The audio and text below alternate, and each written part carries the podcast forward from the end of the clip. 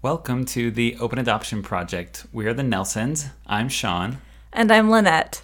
In this episode, we'll be sharing a bit about what placement might look like in a domestic infant adoption.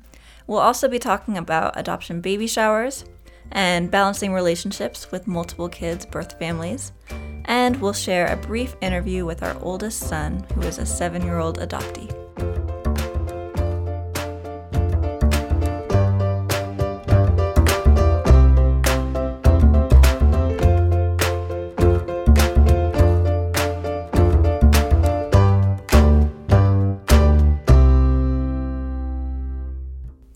Going to start off by talking about placement.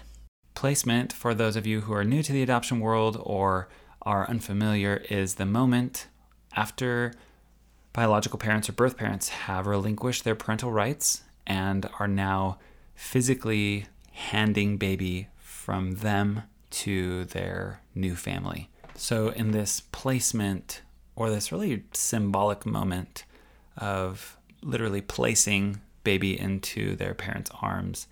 Um, there's a lot of love, there's a lot of emotion, there could be a lot of tears, and all of the emotions in between that you can imagine.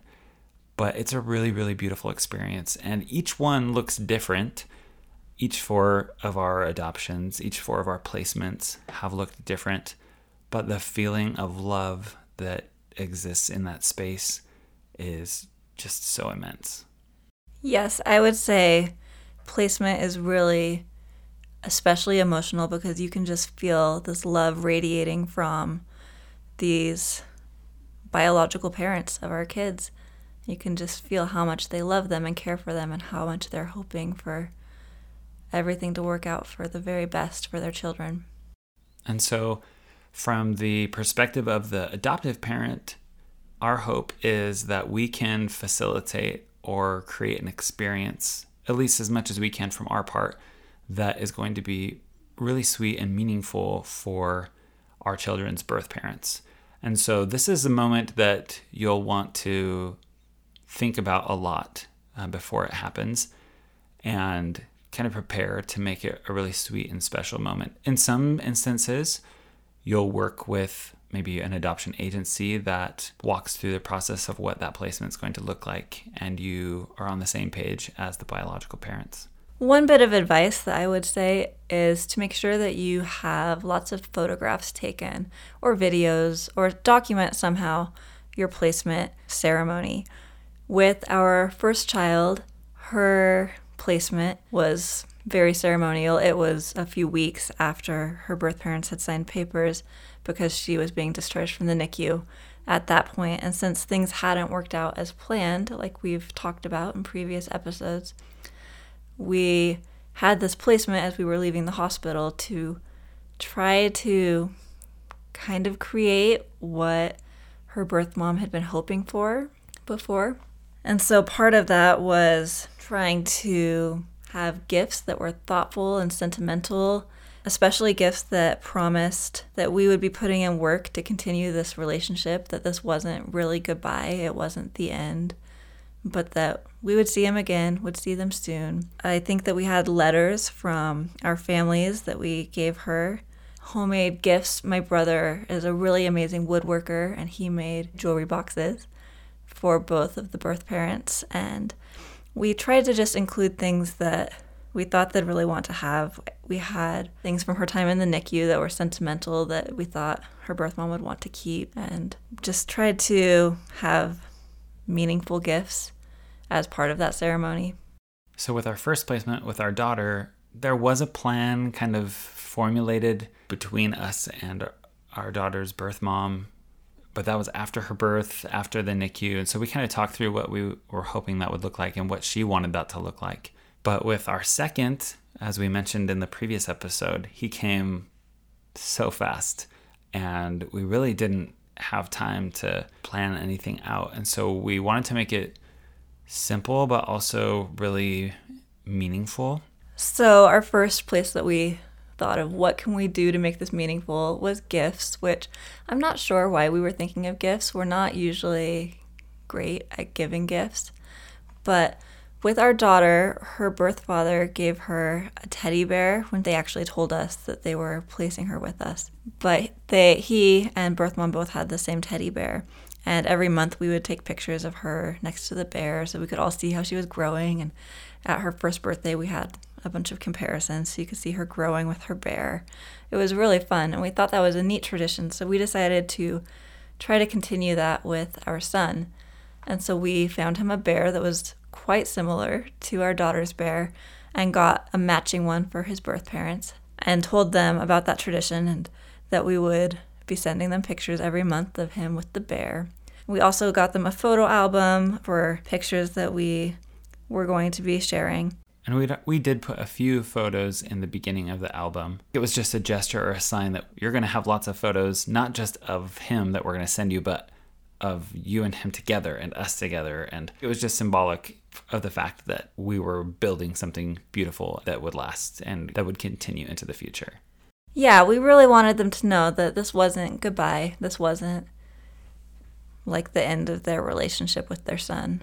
Really, we just wanted them to know that we would be doing everything that we could to foster that ongoing relationship. I would say just trying to think of what you can give that promises that you're going to be putting in the work to keep this relationship going. I do think the letters from family can be a great addition too, if you have time to collect them. We did not in this situation. But we did in two other situations where they wrote really sweet notes, thinking particularly of the last adoption that we did last year. It was so sweet to read letters from our family members and birth family members basically saying, Welcome to the family, and hey, we'll see you at birthday parties, and we're so excited to meet you in person, those type of things. It was really sweet. Yeah, that was an incredible thing. It was really fun for us to read those, but I think that it was also a really meaningful gift for that birth family to see that they were becoming part of this entire family that we consider all of our family, family, birth family, and all. We often refer to it as our village because it's really a small village with all the people that are involved in our lives because of adoption. So, thinking of this second adoption, our placement was really sweet.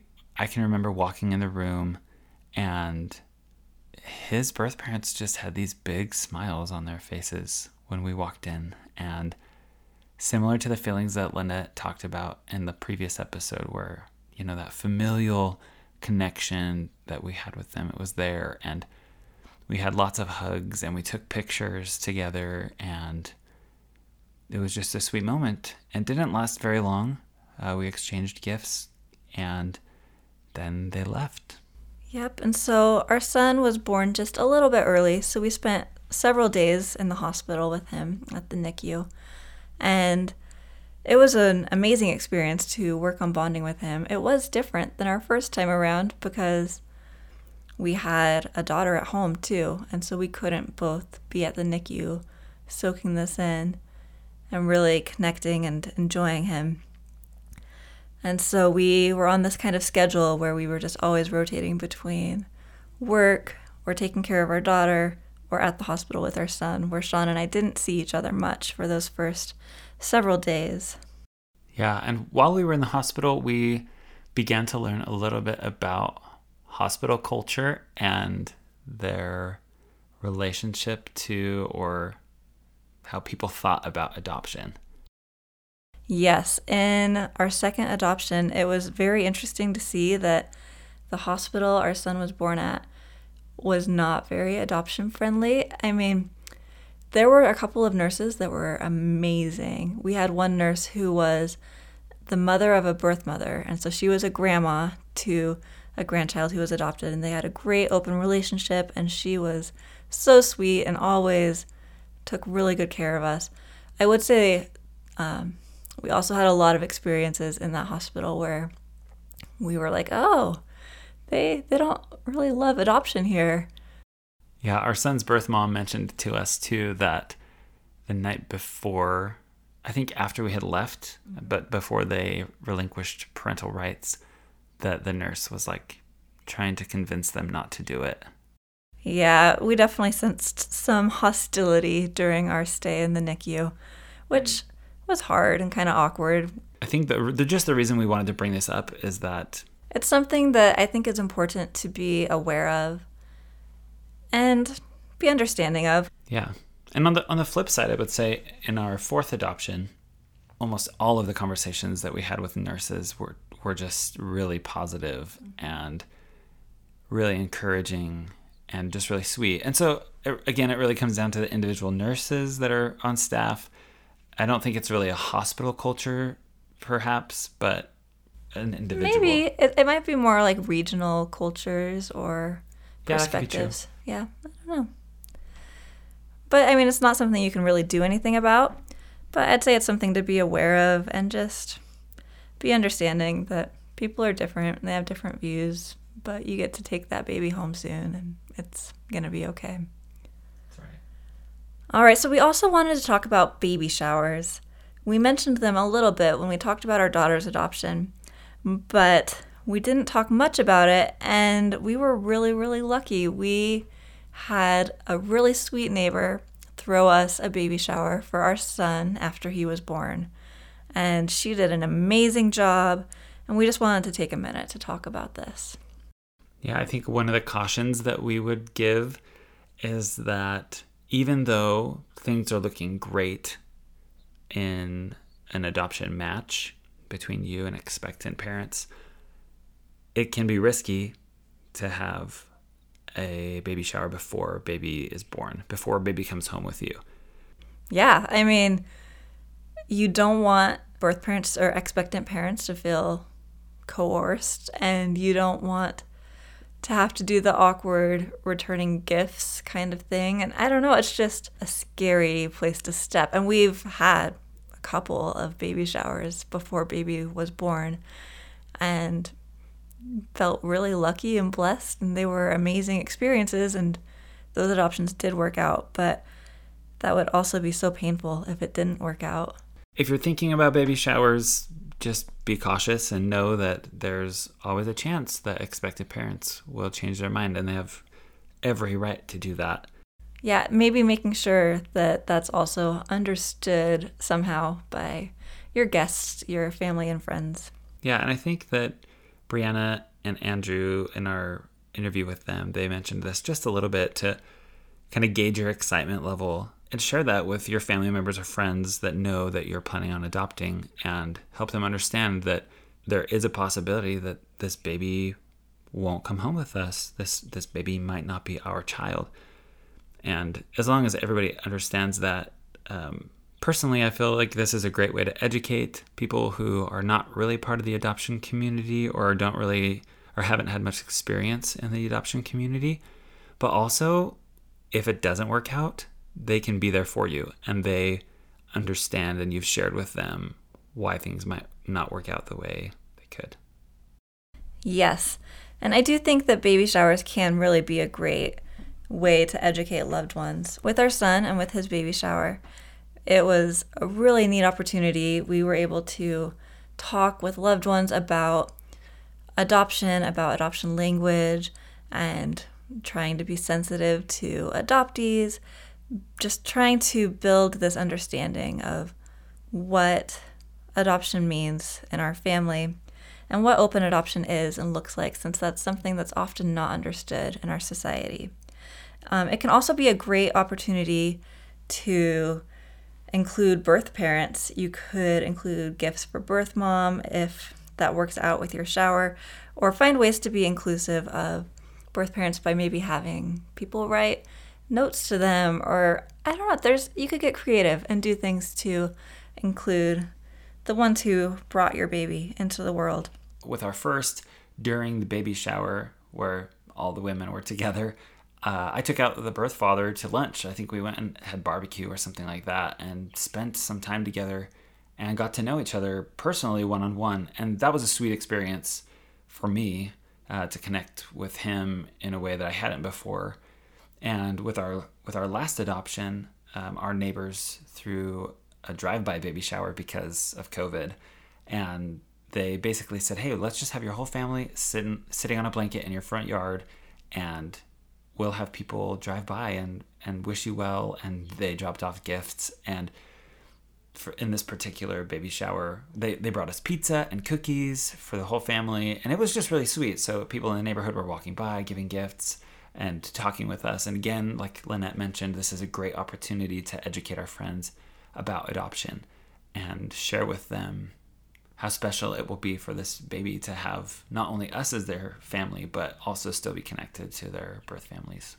And so, re emphasizing timing, we would encourage considering having a baby shower after baby is born. It's also super fun if baby can make a cameo appearance at their baby shower, which is what we did with this adoption baby shower. It was really neat for everyone to get to see him. We're just a part of the baby shower. So we were really lucky. This friend did a great job with this baby shower. She had really sensitive, fun games. It was engaging, and it was a great opportunity for us to talk about adoption as friends and family. Just a neat opportunity. And the last thing that we wanted to talk about in today's episode is balancing relationships with multiple birth families. With our first child, we really didn't have much contact with her birth father after he and her birth mother broke up. And so we never really felt like we were balancing multiple family relationships because they were all kind of together and then not. Yeah, anytime we had to get together, it could be like at birth mom's parents' house, and birth mom might be there, and her parents, and maybe even grandparents. And it was kind of centralized in one place. Or they would all come to our home. Mm-hmm. Yeah, but then when our second child was born, we had the opportunity to build these relationships with more family members, with both sides, his birth mother and his birth father, and the relationships looked different. We learned that we really couldn't expect these relationships to be the same as they had been with our daughter, but that you can have fulfilling and different relationships with multiple sides of birth family. But it was a bit of a juggling act, and so we had to learn to embrace that. Yeah, I think in the very beginning, we tried to keep things really kind of separated by birth family, like events.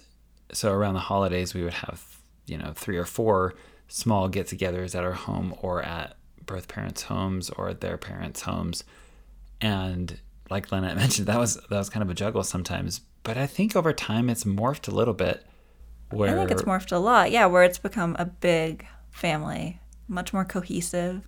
Yeah, like I, I think of birthday parties. I mean, we've had a dozen birthday parties or more now where we have members from every birth family there. And it's really sweet because they get to do, they get to know each other and develop relationships with one another and they get to know, you know, the other grandparents that our children have. And it's really sweet that all of these people really come together and love on our children. It's really sweet. It's wonderful. And so, yeah, loving our kids is the ultimate goal, right? And it's been so neat to see our kids receive more love from all of their birth families. So, remembering that that's really the focus and letting that guide these relationships has helped us a lot. We also had a really interesting new dynamic with our son's birth where he has an older biological brother. And honestly, I was a little nervous about that at first. I wasn't really sure what that would look like, but it's been so sweet to see his big brother who loves him so much. And it's always a treat to get to see him and to have them spend time together. They have a sweet relationship. Yeah, it's been it's been really fun to see that relationship develop. And I mean, we don't get to see him that often, a couple times a year uh, around the holidays. We and then we have some other get-togethers in the summer or around birthday parties. So a handful of times a year. But it's just sweet. Like they mess around and kind of roughhouse with each other.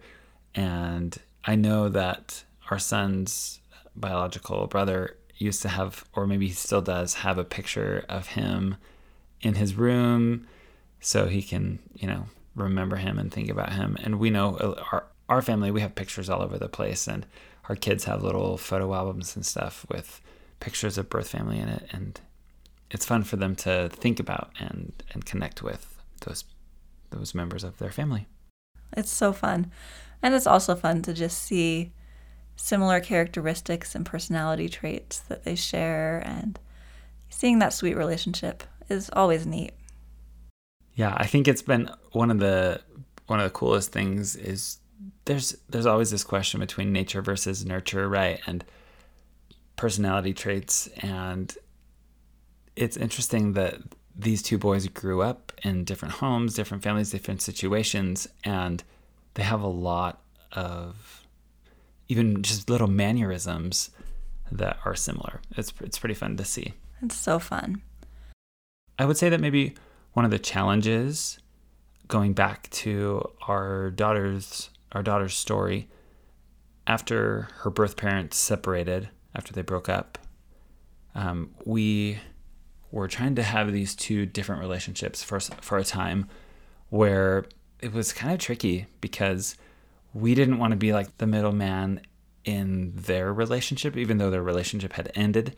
And it was it was hard not to want to talk about the other birth parent. And so I would just say in any relationship with birth parents any visits anything any type of communication we want to keep it about our children about the adoptee and make sure that that's positive and really focused on on our kids and not maybe the other aspects of relationships that could cloud the really big benefits that we get from having open adoptions.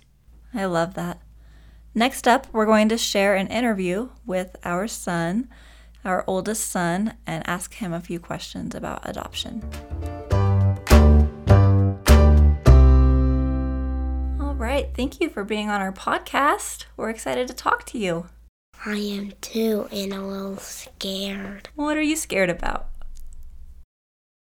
that millions of people are going to listen to this. Oh, that would be pretty cool, but I don't think it will be millions of people. How much do you think? I don't know. Definitely not millions. Well, if it's 200. That would be exciting to me.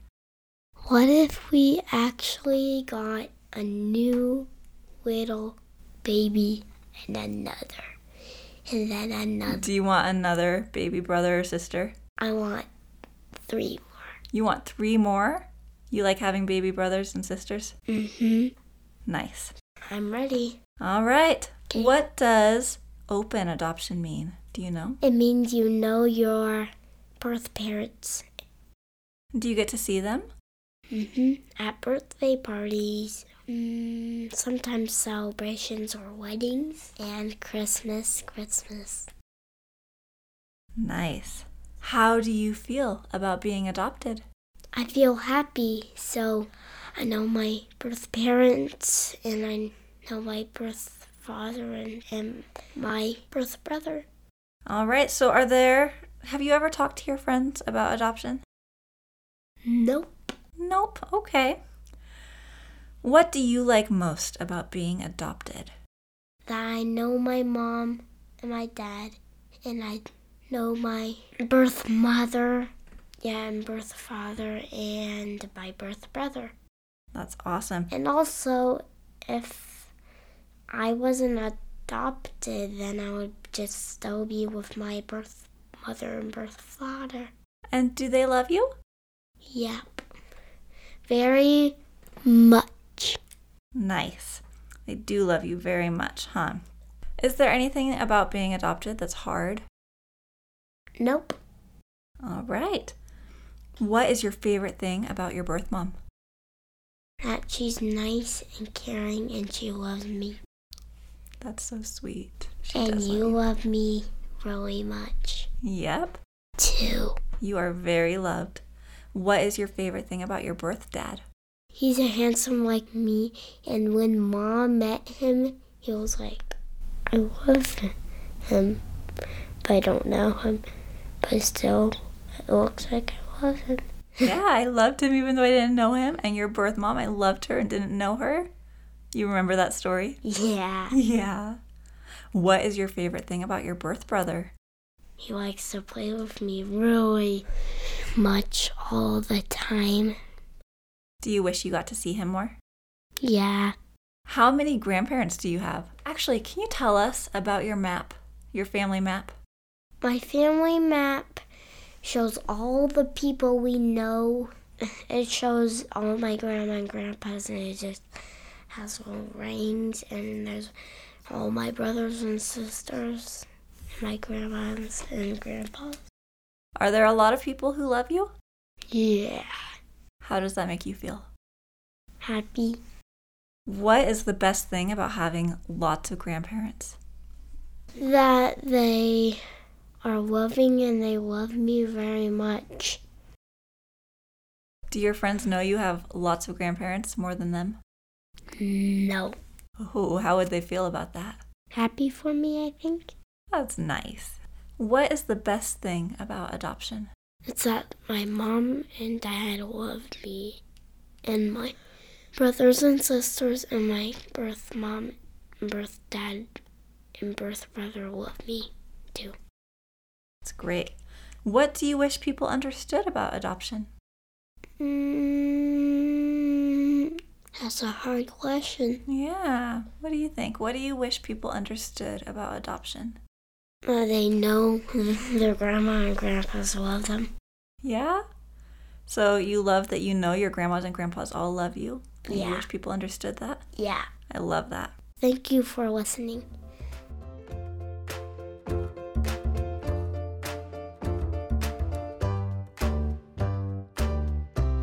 Thank you for listening to this episode of the Open Adoption Project.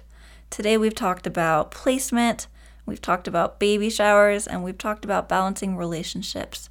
We've also had a wonderful interview with our son. We hope that this information has been valuable to you. If you have any questions for us or things that you would like for us to talk about in a future episode, please feel free to reach out.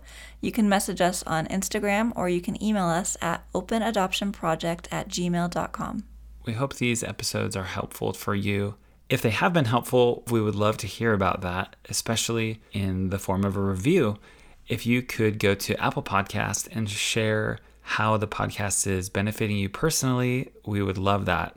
We really want to reach a lot of people in the adoption community, and when they search for a podcast that has a high rating and has comments specifically, they're more likely to listen. And again, our hope is just to connect with as many people in the adoption community as we can so that we can bless their lives and ultimately bless the lives of our children and adoptees all over. This is the Open Adoption Project. Thank you for listening. Now for the music.